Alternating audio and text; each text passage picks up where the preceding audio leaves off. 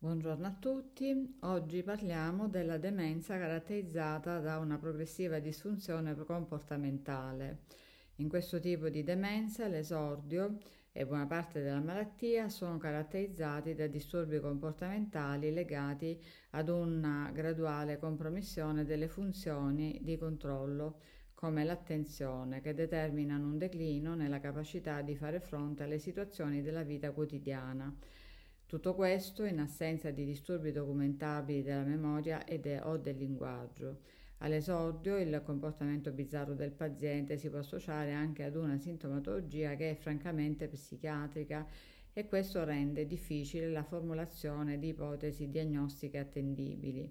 Possono essere presenti iperattività, impulsività e comportamenti sociali inappropriati oppure abulia, scarsa motivazione, depressione Conseguentemente eh, l'identificazione di una condizione demenziale può essere ritardata anche di molti anni.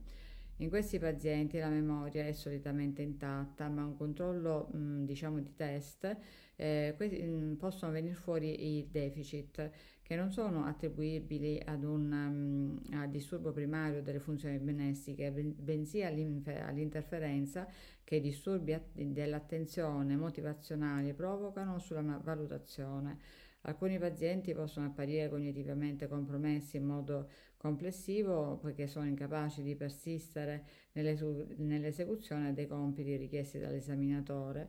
Si possono osservare anche cambiamenti nell'igiene, nell'assunzione di cibo che può aumentare enormemente e, e, anche da un aumento di peso. Questo è esattamente il contrario di quello che, avere, che avviene nelle forme di demenza degenerativa, soprattutto nell'Alzheimer, dove invece si eh, assiste ad una drastica perdita di, di peso. Questa sintomatologia che ho appena descritto è compatibile con la diagnosi eh, che gli, gli, americani hanno definito come frontal lobe demential, cioè una forma di deterioramento mentale di origine degenerativa eh, in cui il danno anatomopatologico fondamentale consiste in un'atrofia focale e in alterazioni degenerative non specifiche localizzate prevalentemente nei lobi frontali.